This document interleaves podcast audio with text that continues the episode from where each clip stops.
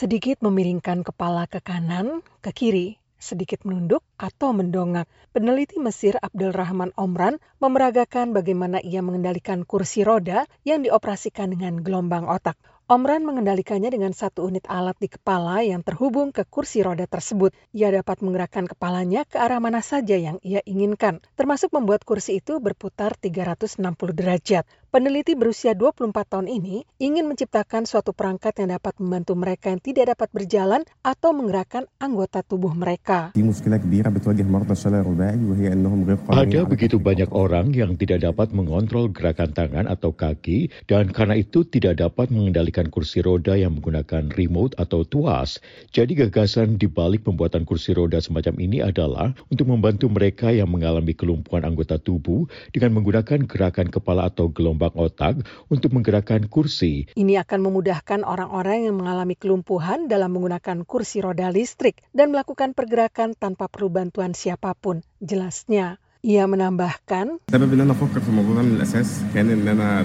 alasan saya memikirkan gagasan ini secara khusus adalah karena saya terlahir dengan level oksigen rendah dan ini berdampak terhadap sel-sel dan keterampilan motorik saya. Sampai saya berusia sekitar 5 tahun, saya tidak dapat berjalan. Saya menjalani 8 operasi dan setelah sejumlah rehabilitasi, saya dapat berjalan. Jadi sekarang saya tidak menggunakan kursi roda lagi. Tetapi saya memikirkan semua orang yang saya turut rasakan pengalaman penderitaan mereka, orang-orang yang tidak dapat berjalan karena mereka lumpuh, tidak mampu menggerakkan tangan dan kaki mereka. Omran kemudian mengikutkan kursi roda rancangannya ke berbagai kompetisi. Awalnya dengan versi sederhana, proyek yang ia garap sejak 2015 ini akhirnya diambil oleh Arab Organization for Industrialization yang membantunya mengembangkan dan mempersiapkan kursi roda semacam itu untuk diproduksi massal. Ketua organisasi tersebut, Ahmed Mohamed Abdelaziz, mengemukakan,